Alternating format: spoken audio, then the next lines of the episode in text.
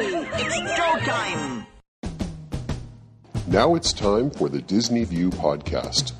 Please move across your car to make room for everyone. Our podcast will begin momentarily. Join Dave as he makes his Grand Circle tour around the Walt Disney World Resort. Dave is a dreamer and an engineer who enjoys the magic and wonder of it all, but understands Disney's place in history and respects the legacy that's been left. Come along and hear Dave's thoughts about Walt Disney World and see it through Dave's eyes. Please stand clear of the podcaster. Por favor, manténganse alejado del David. And now, here's your host.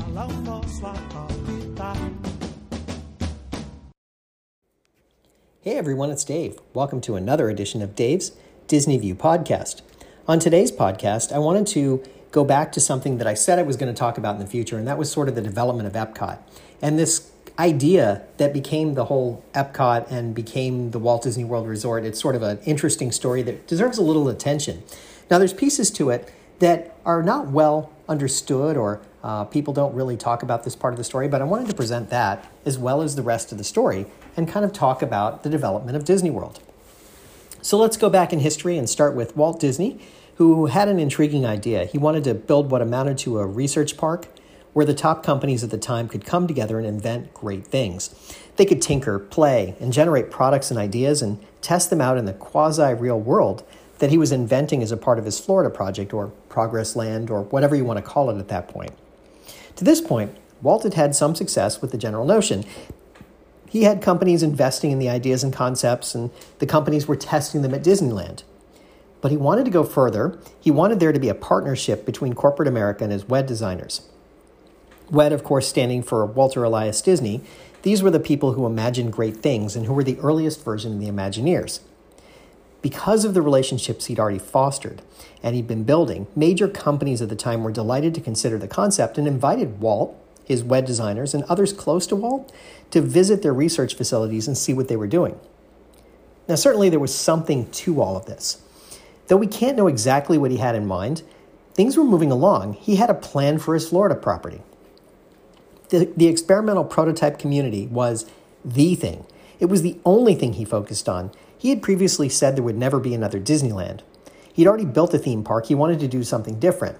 Now, reality is that he knew that he would probably have to build a theme park in Florida in order to pay for some of the things he wanted to do. You have to generate revenue somehow. So it's possible that he would have wanted to create a Disney World project anyway, but it was sort of an afterthought, something he was going to do later. Now, it's not to say that he wouldn't build it, it's just that it would come with time. Now, before I go further into the story, I wanted to dive into history for just a couple of minutes. I'm going to talk about a time in history where there was an idea of a company town. Now, a company town is something that originated in Europe during the Industrial Revolution and grew in Britain as the industries grew and things started to progress. The idea was that a company would build a factory and would offer housing for the workers and their families in order to give an incentive to actually be working for that factory and keep people close to the factory so that they would work perhaps longer hours or be more committed to it. Now, these towns would offer everything from essential services to corporate owned stores to some independent stores to groceries, dining halls, churches, and some leisure activities. So, in effect, the employees of these companies would have a place near the factory to live, have most of the things they need nearby, and after the cost of housing was deducted from their pay, the workers would still have a little bit of spending money. Although the early results were decidedly mixed, as time moved on, the idea for the company town expanded and grew, and as a result, the towns were more generally well received. And as the Depression was ongoing in the United States, they popped up here too. They made sense and provided opportunities to work and have a place to live and give people some sense of belonging in a way. Now, you may see the glaring flaw in this. In order to live in the town, you had to work for the company. If you lost your job, you had to move. Sure, sometimes you could stay and pay rent or maybe own a shop there or something like that, but that could never last. And you certainly couldn't retire there. And given that the town was for the benefit of the company and its employees, you probably wouldn't want to anyway.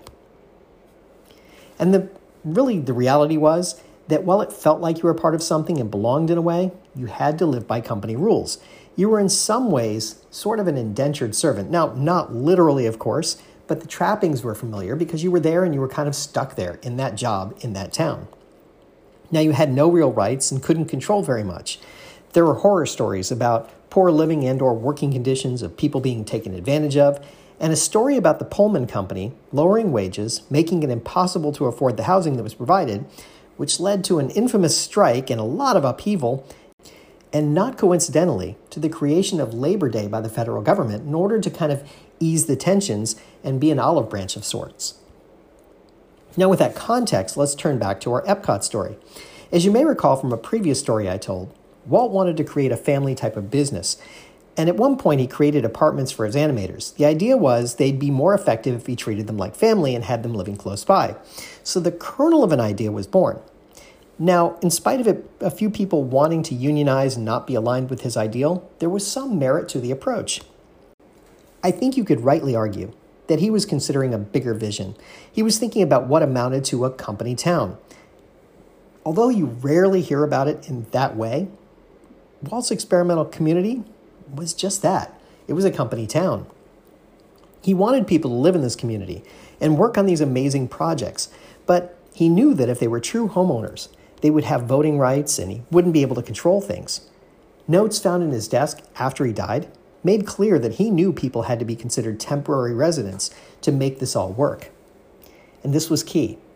The company town would accomplish the goal, but this wasn't going to be a community where people could live in for a long period of time or retire to. Rather, these would be employees living and working in the community and leaving when their employment was over.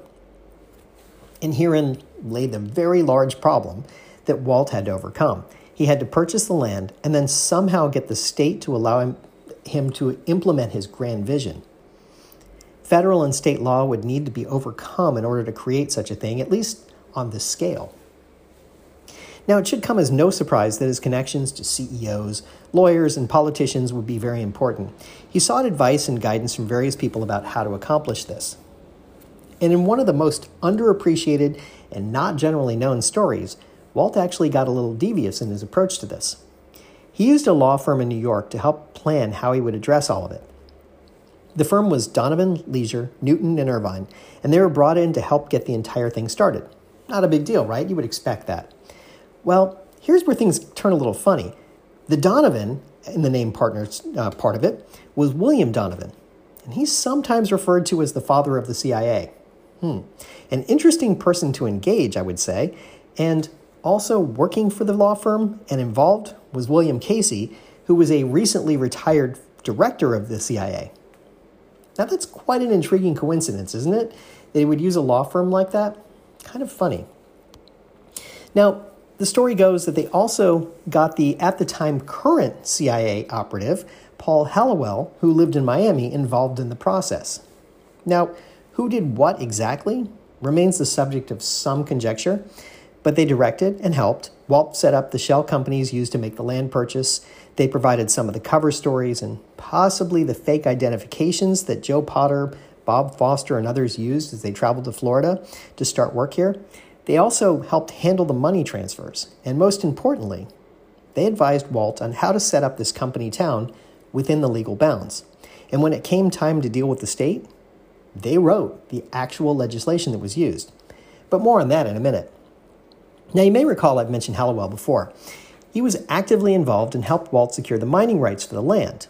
Now, as I've noted before, he was working for Walt, but he was a CIA operative. It's so bizarre that it right, runs right up against what seems real, doesn't it? It almost seems like this is fictional, this can't possibly be true. But yet, history tells us that it is. So, Emily Bavar, the uh, reporter for the Orlando Sentinel, figured out it was Disney purchasing the land, and the governor at the time was rather perturbed when he heard that. He was upset that Walt was buying land for a project but hadn't, at that point, contacted the office of the governor. Now, here's another one of those intersection of politics and Walt Disney moments. Walt had to come clean and make nice with the governor, and in the press conference that ensued, you know, the one where it's Florida welcomes Walt Disney, it was awkward and Walt tried to play down his plans. And he met with the governor several times beyond that, before and after it, to kind of play it down even further. Now, one would assume this was because he didn't want to commit to a Disneyland East. He was focused on Epcot, after all. But he didn't want to say the wrong things. This was about building a relationship with the state. So when you view it in context, I think it's safe to say that he had this in mind and wanted to direct the development to his advantage. In effect, he wanted to extend on the idea he started with the animators, making a place to live and work, be at the epicenter of something really new, and perhaps be remembered as the guy who changed the world. Well, maybe that wasn't his stated goal, but certainly as a captain of industry who was looked upon for a lot of these interesting and innovative ideas, perhaps this would have been another kudo to him that would have been bestowed on him at that point. But then he unexpectedly died, and the company had to try to figure out what to do. Negotiations had already started with the state about land use rights, and Roy and the other executives decided that they needed to adapt a bit. Creating Disneyland East first could be accomplished as a means to generate revenue, and the idea for Epcot would require a little tweaking. How could anyone else accomplish what Walt wanted? Did anyone actually know what he wanted? And so the company decided to keep up the pretense of Walt, what Walt envisioned and what they understood it to be. They used the last images from Walt talking about Epcot and had the presentations from some major industries, corporations that were involved with the Disney World project, and presented them to the governor and the other dignitaries in the state to kind of explain what they wanted to do. The state bought it and was really on board with it. And in a crowning moment for the Disney company, they actually suggested the legislation, the text of it they actually put it together. Now, this is the text of legislation that was written by that law firm connected to the CIA. So there's something so odd there. They presented actual legislation to the state that then the state voted on and passed as the legislation that allows for Disney World. It delineated what the state of Florida would allow them to do. And of course, the state approved it overwhelmingly. Later, many years later, several legislators suggested that maybe they should have read it a little more thoroughly but nevertheless, it established a special improvement district that would generally allow Disney to do the things they wanted to do with their land. But the problem is that possibly this legislation violated state law and perhaps federal law in the way that it allows for autonomy, for the company town with no real voting rights, for that, how they have the private company working like a city, and in effect can run the city as a company. It's messy and complicated and could theoretically be challenged in court, but the Disney company are good citizens, pay their taxes, and often acquiesce to the government when it matters. And they do good things in, this, in the community, so it's a win all the way around. So there's some nuance to how it all worked and comes together. Going back to a previous podcast I had, politics and Disney, indeed. They're so inexorably linked. Now, as for Epcot, the Disney company, after getting the legislation they wanted, decided to essentially scrap the research park and at least on paper, save it for a future phase of the Disney World project, which goes against everything they said they do. The government kind of pushed back and cajoled Disney to reveal their plans because they were granted these special rights simply because of Epcot. Disney shifted gears again and announced something that was much less a research park and much more a theme park with an important caveat that they would work with major companies to develop new technology and would host an international showcase where countries could be united. At its heart, this met the basic goals they set out to accomplish and satisfied the state to a large degree. So you may ask yourself sure, they were talking about this research park, which became Future World, but why World Showcase? And that's another piece to this puzzle. Walt always was fascinated by the idea of a World's Fair. And of course, Joe Potter had worked at the New York World's Fair in 1964 and 65, the last major World's Fair that happened, and there was this sort of connection that came up that we could extend on that idea. Now, also remember that in Walt's time, we didn't have an interconnected world. Far off lands seemed mysterious. So, why not have a form of international cooperation baked into the idea for Epcot? While U.S. companies could certainly drive innovation, there might be opportunities to extend on that in the spirit. And therefore, a permanent exhibition of a World's Fair might be a big plus. And of course, the federal government was also pushing for the idea of having this spirit of international cooperation, so this is all kind of coming together to a large degree. Now, the WED designers or Imagineers were unsure what to do about Epcot. No one could figure out how to make a company town. And without Walt and his vision and his unique charm, there was no way the company was going to take something like that on. Along the way, they tried some things, and at some point, as the Disney company was planning for the future, they had an idea for the Disney Village, which might allow for some of this to still happen, albeit on a smaller scale. Maybe they could bring together people and ideas via rental housing and conference space. but it still didn't quite measure up and proved to be more complicated in some ways. So the idea got shelved until in the 70s at some point and replaced with the next best idea, a theme park that would build on the concepts. Now, this theme park would allow them to do portions of it, but which parts were they going to do? The Imagineers were split, split into two camps. The first was a group that thought the permanent World's Fair was what was really required here because you could do the innovation piece as a part of the World's Fair. The others were the ones who saw the spirit of innovation, of working with companies for a common good, as the answer, because that's what Walt had said he wanted to do with Epcot. So they came up with essentially a Tomorrowland that would always stay current. They created a Communicore as the hub to this innovation and showcased new technology with input from many large companies. Heck, even the kiosks where you could talk to a guest services representative via video and use a touch screen to interact was wildly innovative and really is the predecessor to the modern day cell phone. So, to a large degree, they were on the forefront. That's exactly where they wanted to be. Now, Disney's leadership saw the promise of both, but it wasn't until Marty Sklar pushed the two models together that the more comprehensive idea for Epcot was born. And leadership was sold that, it partly fulfilled Walt's vision for Epcot, and perhaps more importantly, that this concept would allow them to fulfill on the promise they'd made to the state years before that there would be a community for people to live and work and provide innovation. But I have to come back to an intriguing subplot of sorts. The company established two distinct cities in the Reedy Creek Improvement District. There's Bay Lake and Lake Buena Vista. They were each set up as independent cities, actual cities, that have governing bodies. The cities in the Improvement District all were established with voting rights to decide on how things would impact land use and how the land would be used. Reedy Creek is run as a sort of a municipality, with Disney employees mostly running it, though there are some non employees who work for it to keep it close to being somewhat separate, at least give the illusion of that, put up the pretense. As for the cities, they have actual people living in them. Around a dozen families live in the two small communities in different places around the property, and they have local governments that are elected. But here's the rub all the residents are employees of the Walt Disney Company. And in effect, these are both small company towns. They come and go based on the, their own decisions and how the Disney company chooses to use them in that capacity. In the weirdest sense, this is what Walt had in mind. Plus, let's not forget about two other groups. Disney's college program brings in workers for a semester. They live in corporate housing and leave when their contract is up. Isn't that really a company town? And the other are the international exchange students, who, at least until the pandemic, came in the spirit of international cooperation and education, and similarly lived in, company, in a company town. And never forget what I noted about this group previously. Disney lobbied the federal government to create special visas for them to allow this to happen.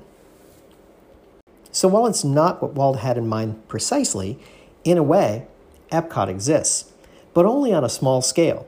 The imagined company town where corporations would send their best and brightest and share ideas, experiment, innovate, and give people what would have amounted to a 20th century new way of working never came to pass.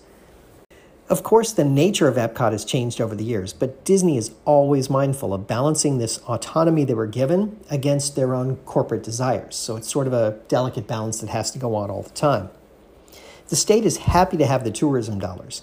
And as I talked about in the Weltanschauung episode, mostly lets Disney just be Disney. But having long ago created two communities with actual voting members in a company town is at least part of the reason they don't get much negative press. They follow the laws and governing principles and are good citizens in the state for the most part, so it really doesn't become an issue. It benefits everyone to a large degree. And that's the story of Epcot, at least as I see it.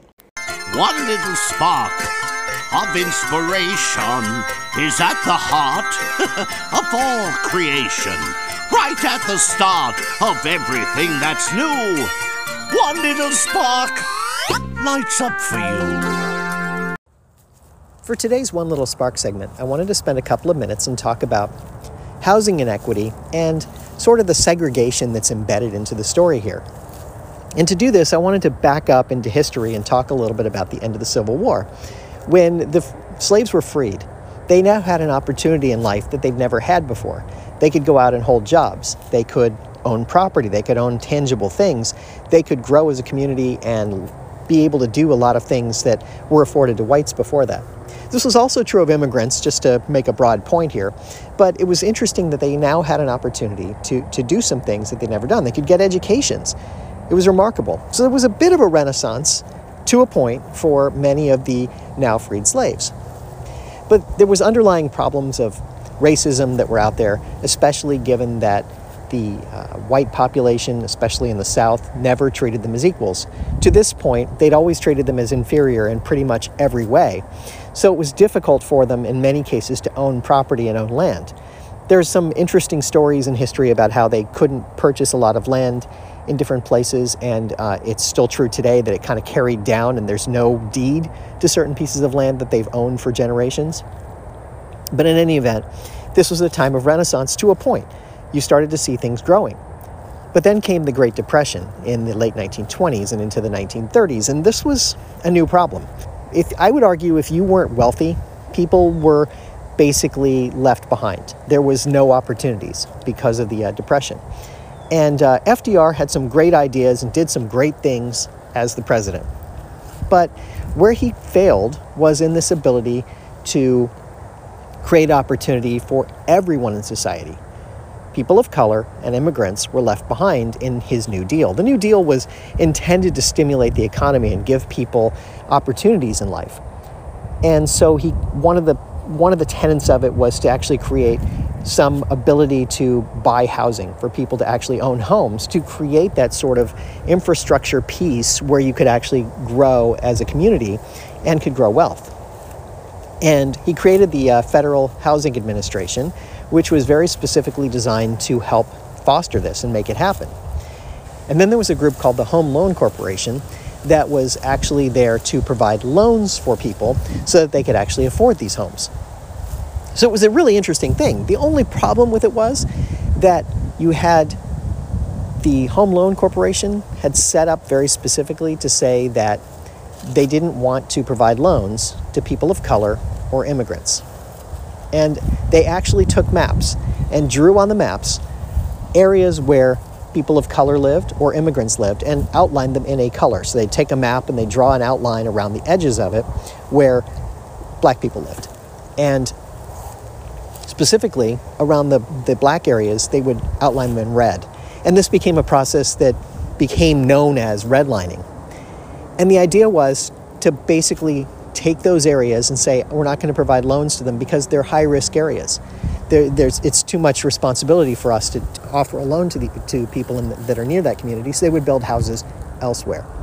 Which, which is kind of a crazy thing if you think about it. it, it the, this company, this corporation, was basically setting a standard for where people could live and saying that black people were not equal. In fact, the Federal Housing Administration, in its underwriting manual, actually had the quote incompatible racial groups should not be permitted to live in the same communities. That meant that loans to African Americans, to black people, could not be insured, which meant, meant that they basically couldn't have a loan. And so, two generations, effectively, removed from the end of slavery, where you had this growth, they were now stopped again. And so, black people were not offered the opportunities that white people were. Immigrants as well. You know, don't want to just say it was only blacks. It was it was anybody who wasn't white, basically.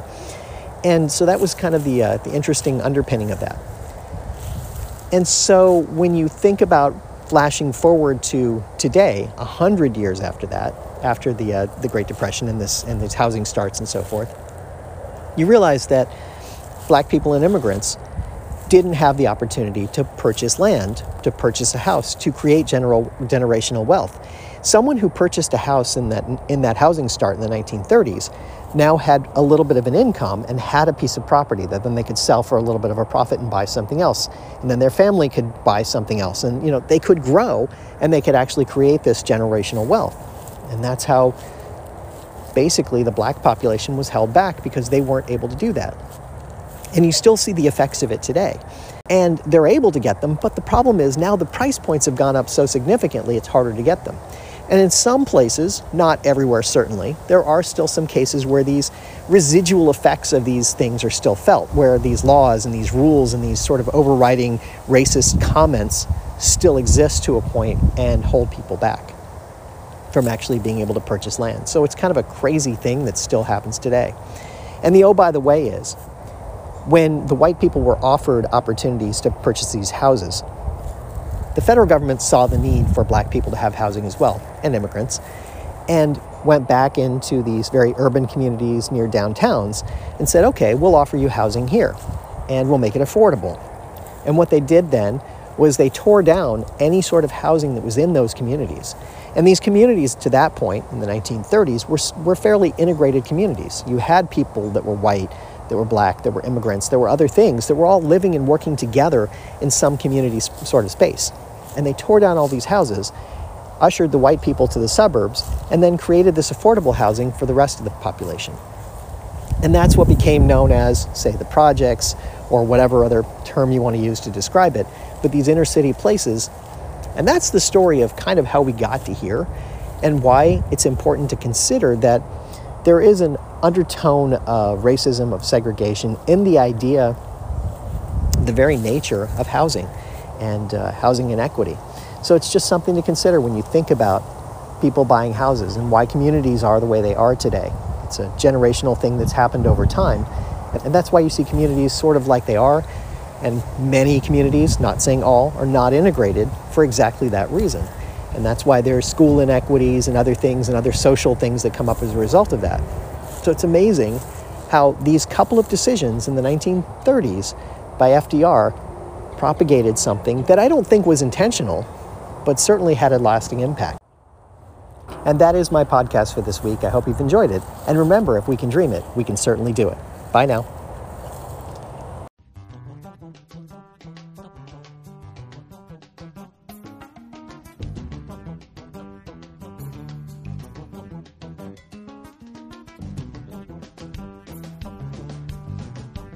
Thank you for tuning in to the Disney View podcast. We hope you had a pleasant stay and arrive home safely.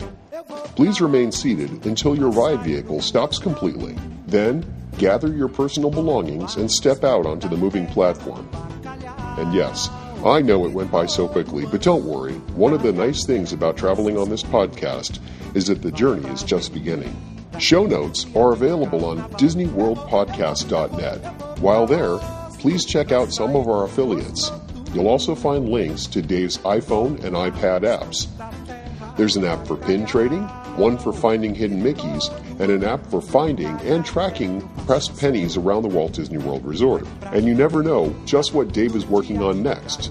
If you have questions, feel free to drop Dave an email at davesdisneyview at gmail.com. Original music you're hearing in this podcast is Oslo Doom by Gilberto Gil. Of course, this is a fan podcast and in no way affiliated with the Walt Disney Company.